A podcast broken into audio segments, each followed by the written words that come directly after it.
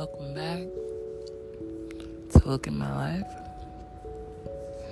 Story Time, Episode 3. Am I crazy?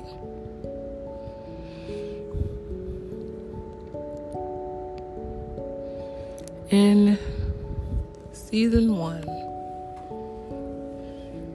we talked a lot about my grandmother slash mother, Mia. We talked about the family, her offspring, and their offspring. And I, I wanted to tell my story and lay the foundation down, and I didn't want anybody speculate about anything. I didn't want anybody to lie about anything. And I wanted myself and my feelings and my truth to be seen, to be heard, to be known. But this whole thing surrounding Mia is kind of like an onion, you know? There are many layers. So, as always, I like to start off any story with just a little backstory so you can get a full round story for one and a full understanding of cause and effect, which is very important. My grandmother, Mia, she had 10 children and five boys, five girls, and of this of this group multiple children of hers became addicted to drugs. And just on a side note, a mini rant. Bear with me, it won't last long. That's a really good story. Just hang on.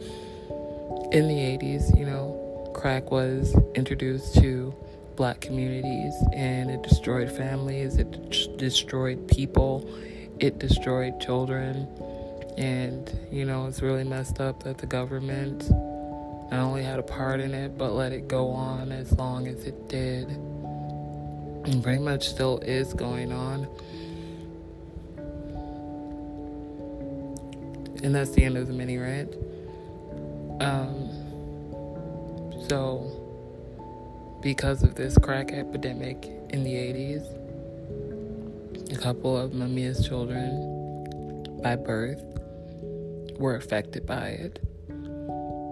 And her youngest daughter, who supposedly gave birth to me, is one of those who were afflicted by the crack epidemic. And so, you know, Mia would tell me stories of, you know, she had bought a a brand new answering machine and she had left it on her dresser in her bedroom and she would look at the box every day and she finally decides to set it up and gets the box and it's empty because one of her crack addicted children stole it. She's told me stories about how when she would do the laundry and hang out the clothes, she did it with her purse, you know, hanging off her shoulder. Can you imagine? Hanging up clothes in the summer with your purse strapped because you have multiple children addicted to drugs that will steal from you. It was multiple children. Some were living with her, some was passing through. And I've already talked about in season one how the chick that supposedly gave birth to me, how she has stolen things from me personally that I personally remember um, due to her addiction to drugs. So, I said all that to say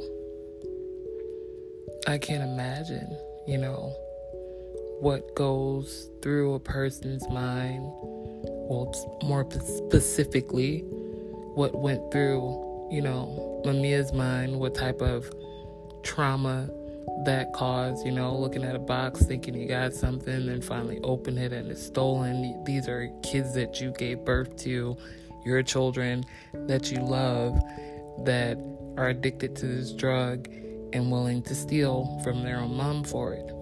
I know that that caused trauma. And she probably had some form of PSD, PTSD from it. And over time, it did get worse, even when the drug addicted children were gone. I can remember from being a small child up into when Mamiya died, pretty much. Um, you know, if something, say she had a comb on the table and I went to go eat at the table and I moved the comb to you know, the living room or something, you know, she come, oh my God, where is it? What happened to it? Who stole it? Did you steal it? And, you know, I think that was definitely a form of PTSD from all the trauma she went through with those children stealing from her. Um, there was always locks on doors. She was really, really big on that. She always had um, a chain lock on her door and you know, as I got older and if we moved houses or whatever, I started being the one that picked them up. There was a padlock always on every linen closet that she had. And, you know, I definitely think it was a form of PTSD. And, you know, she was highly paranoid. And I started getting accused of stealing things by her as early as, well, my first memory, I was 10, 10 or 11 years old. Um, my grandmother was working as a nurse's aide. And you know, you're a nurse's aide, everybody has their own locker and my grandmother had of money in her purse. She went to work, she came home, and like woke up the next day and checked her purse, and it was missing. So, due to all the trauma of her crackheaded children, I'm not saying that to be rude, I'm just trying to crack addicted, okay? Be PC for a moment, whatever you know, she automatically thought, you know, whoever's here, and it was just me and her. So she said, Oh, you stole it, you know, and I'm like 10, 11 years old. I'm like, What? and she was really upset. And I was really upset because I'm like, I know I didn't steal anything out of your purse. But to make a long story short, um, after a couple of days, more and more people at her job were getting things stolen from their lockers. So, come to find out that there was a thief at the job who somehow found out how to pick locks or whatever and was stealing people's stuff when no one else was around. Well, that's like the first incident but there were, over the years, you know, being a kid, being a teenager, being a young adult in my 20s. I mean, even when I turned 30, you know, which is recently some years, a couple years, there's always been accusations of stealing things. And, you know, this was an ongoing thing with us. And it was really crazy. Like I said, I do believe it was a form of PTSD from her children stealing from her over the years when they were addicted to drugs, and it just damaged her mentally and emotionally. And as per usual, I end up getting stuck with the fallout.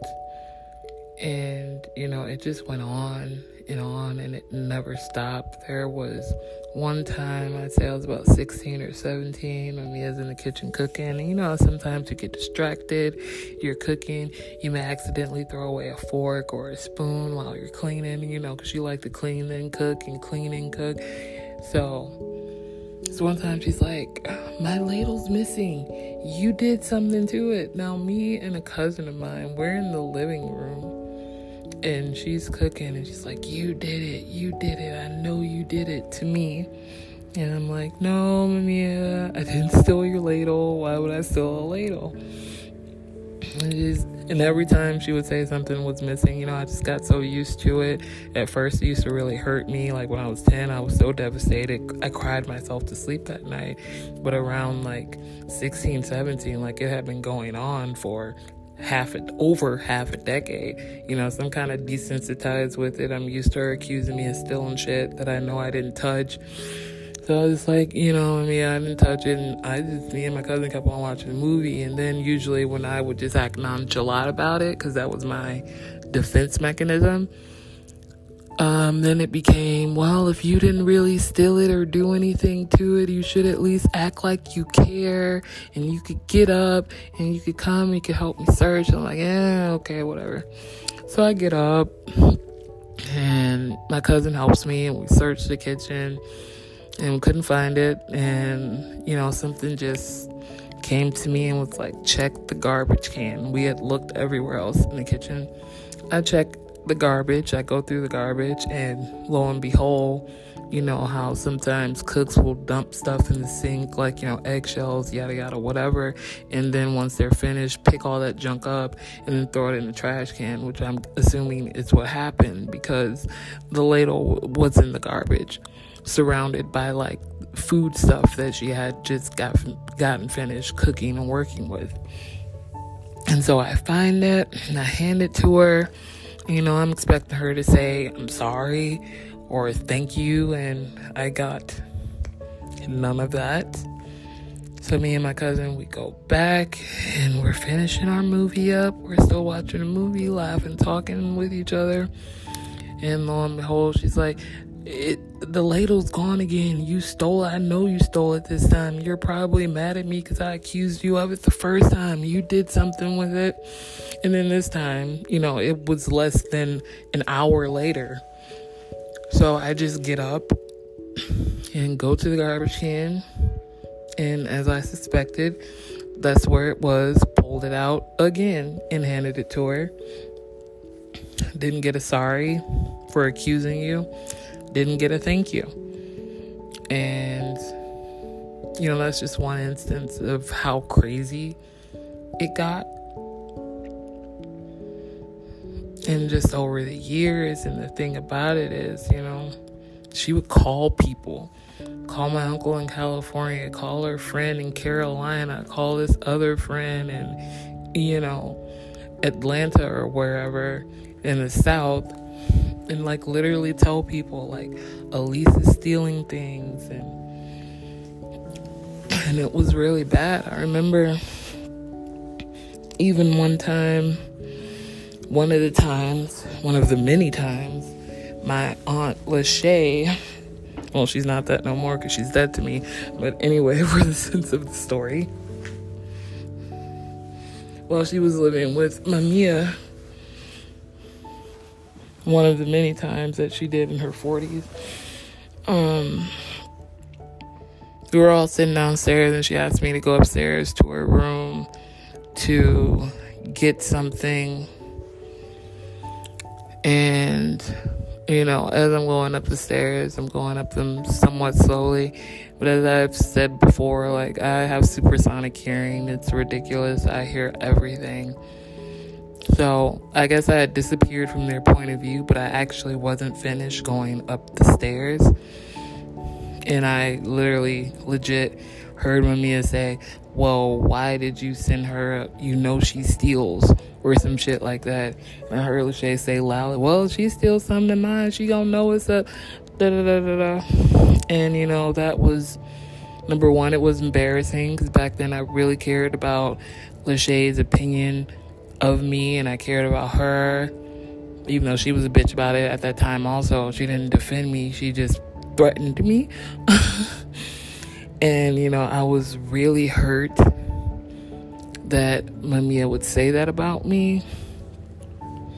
And this is when I was like 20 or something because I remember like I brought down what it was that Lachey asked for and she said thank you and then was being like fake sweet to me or whatever. And I just grabbed my stuff and walked out the door and went to my apartment. So I had to have at least been 20 by then. But as I said, it's been going on. There's so many instances from since I was 10 years old of accusing me of stealing things. Well, actually, one thing I really do want to highlight because this went on for years. So I said when I was 10, and then I talked about when I was about 20, 21. But this happened to me, this new story, in high school. So, my grandmother had this plaid coat, and you know, it was like an old lady plaid coat, and she had this um, poncho. And it wasn't like one of those cute ponchos with like the thin material and it kind of stops at your waist. Like those are cute. Um, no, it was like a 1970s thick, heavy polyester um, poncho that went down to your knees. And I mean, it was god ugly, in my opinion. I mean, you couldn't have paid me to wear that. And according to her, it went missing and of course, she accused me of it. And, you know, she didn't just get on the phone and call the uncle in California or one of her friends in the South and tell them about it. Like, she actually contacted a person in my school that was my friend that I was really close to. She actually called this girl named Delana that was my, like my best friend at the time and was just like, Yeah, this coat is missing. Have you seen it? And according to her, she says that Delana actually said, Yeah, that she it. Why would I take two coats to school for one, let alone a god awful poncho that looks like it came from 1974? I mean, yeah, this is the 2000s, early 2000s, but nobody would have worn that in the 2000s, especially a teenager. So, I talked about 10, and I just talked about when I was like 16, and I talked about when I was like 20. So, this it's just been going on for years. And this was something that would always occur. She would always accuse me of stealing stuff or destroying stuff. And you know, when you when you cook on a stove on a daily basis, my grandmother, Mamiya, she loved to cook. Um, you know, any stove will get wear and tear on it. But you know, this is a southern lady. So of course she has cast iron skillets and by then her health was um, deteriorating, and you know, she used to sit in her walker and she'd, you know, pick up from the lower cabinet where these cast iron skillets were, and she's sitting down and then lift up, not stand up, but just lift her arms up and like kind of bang that heavy ass, like for real, for real, cast iron skillet on the stove. So, of course, the stove had like little nicks on it and stuff. You're banging like a five pound cast iron skillet on top of the stove. But no, not according to Mamiya. She accused me of like nicking it for whatever reason. I don't know what kind of pleasure I would have gotten from doing that. And you know, we live in apartments. And I'm just like, there's never been a time where I was in the kitchen that you weren't in the living room or in the bathroom that's really close to the living room. So if I'm doing something to wear out the enamel, you know how thick stove paint is? You know how hard I would have to have been banging or cutting or whatever? And it's just like, you know, it's so crazy. It's insane. It's crazy, insane, and insane crazy. And I mean, just going through that and going through that. And then it was just like other random stuff, just like the craziest random stuff. If she found a shirt and it had a hole in it, it wasn't a moth that did it, or an accident, or a rip, or wear and tear, or whatever. No, I did it. She would go around telling people I'm cutting holes in shit. So you got stealing shit. You got cutting up the stove. You've got cutting holes in clothes that she accused me of doing. And this has been like all my life from 10 on up. And you know, within the last decade, like even though I had said in the first season, you know, we did get closer in the last 10 years of her life, but there were still many, many problems. And I never, ever tried to sugarcoat anything.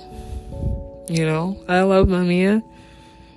And I don't have a problem with saying that. I did. And I think in her own way, she loved me too. She was all I had.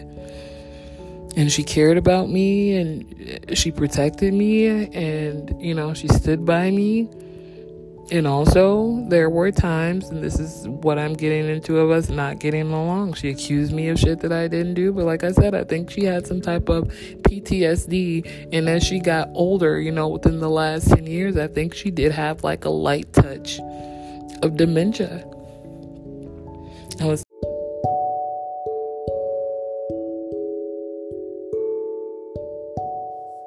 I just want to make sure that I talked about this because this whole podcast is about me being as transparent as I can be. And none of what was discussed in this episode takes away the fact that you know, after having 10 children, her youngest child at 13 gave birth to a child, you know, when she's supposed to be getting ready to be done with child rearing. And she decided to take me, you know, and not have me go into a foster home. And I will always be grateful to her for that.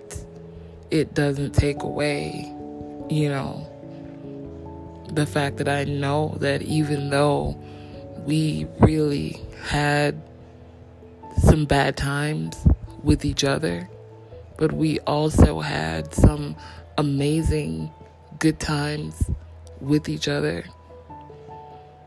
And there's not a doubt in my mind that she loved me. There's not a doubt in my mind that I loved her. Was it complicated? Was it hard sometimes? Yes, and yes. And my biggest hope, one of my biggest hopes for Mamiya, besides, you know, her finally finding peace, you know, in the spirit world, her soul being at rest, is that, you know, now that she's gone, I hope she knows now that, you know, all of the things that she accused me of the stealing, the cutting stuff up, you know, the other stuff that I haven't even mentioned. I hope now she knows that it just wasn't true. And that's the biggest hope that I have next to her being at peace and at rest is that now she has the answers to the questions that she has, that now she knows that I'm not what she thought I was, that I was not doing stuff like that to torture her or whatever she thought. And it's really sad that, you know, her children put her through so much turmoil that, you know, it led to that and as always, I'm the one left carrying the bag of it all, the brute of it all. But I hope that now she knows the truth.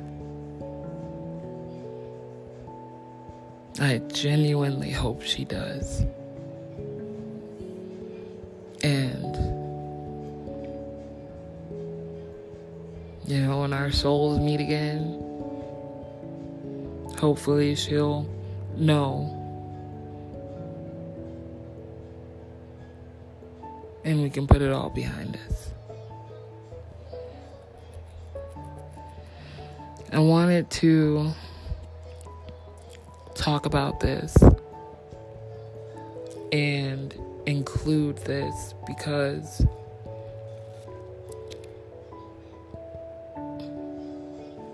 I don't want anybody thinking that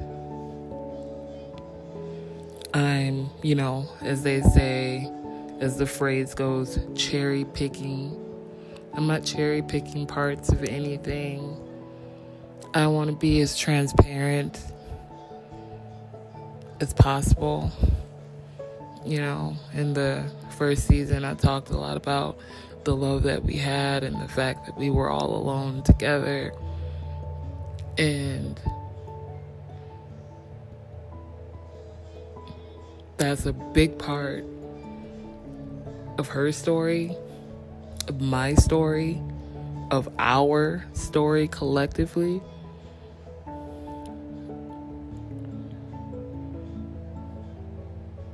But there were some bad times.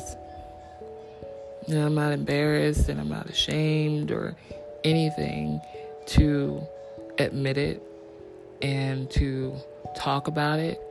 It doesn't change anything. And, you know, it is what it is. You know, there were, we, like I said, we had great times. Great times. But we also had bad. And I'm not saying anything to, you know, badmouth her or anything like that. This whole thing started from me wanting to tell not only my truth, but the truth, period. You know? And I'm not telling a story from my perspective. I'm literally just telling the story. I'm not sugarcoating anything. I'm not trying to make myself look, look better and anybody look worse or anything like that. So I have to be true to how I started this. And as long as I'm doing it, as I said, this podcast is my last will and testament. I am always going to tell the truth. Not just my truth, but the truth. Literally, exactly what happened.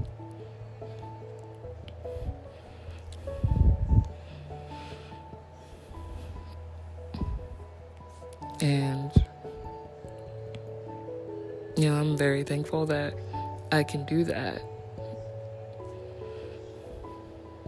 As I said, that's one of my biggest wishes for Mamiya in her afterlife is that she realizes that the things that she accused me of were not true.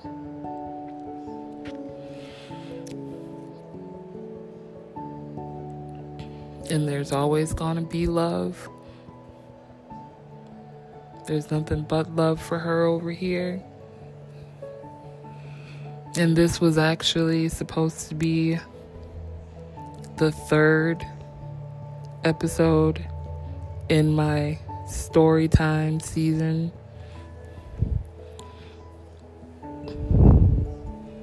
And I battled with myself about if I should post this or not. That's why this is now going to be the 22nd episode instead of the third because I was seriously considering not even not even making this episode. I was going to delete it. And I came back this is the one only episode ever that I've edited. And I will admit that I did take some stuff out that was just a little bit too personal. And that stuff, maybe I'll be brave enough to talk about eventually. But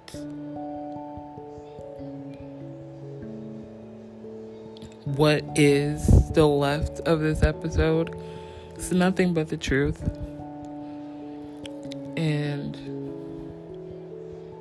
you know, even with editing it, I debated if I should release this. But I have to be true to what I started this podcast for as I've said many times, just this one episode, and I want to say it one more time not just to tell my truth, but to tell the truth. So I wouldn't be true to myself. I wouldn't be true to this podcast. I wouldn't even be true to this episode if I did not publish this and tell the truth, you know? I don't want anybody thinking any bad about her at all. She went through a lot. She really did. You know, and I can't stand 50 Cent, but there's a line from one of his songs, you know, I gotta get to heaven, I done been through hell, you know. And that's how I feel about Mamiya. You know, I know she's gotta be in heaven because she went through hell. And what's so sad is that a big part of that hell her kids took her through. And she was so damaged by that that she thought that I was doing it, and I was not.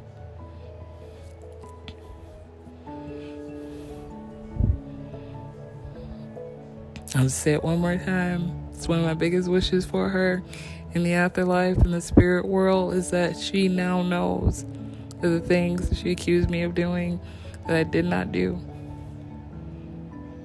I hope you know that, Mia. I really, really do. This has been Looking My Life. Thank you so much for listening. Thank you for taking the time to look in my life and see what I see. I'll be back very soon. See you.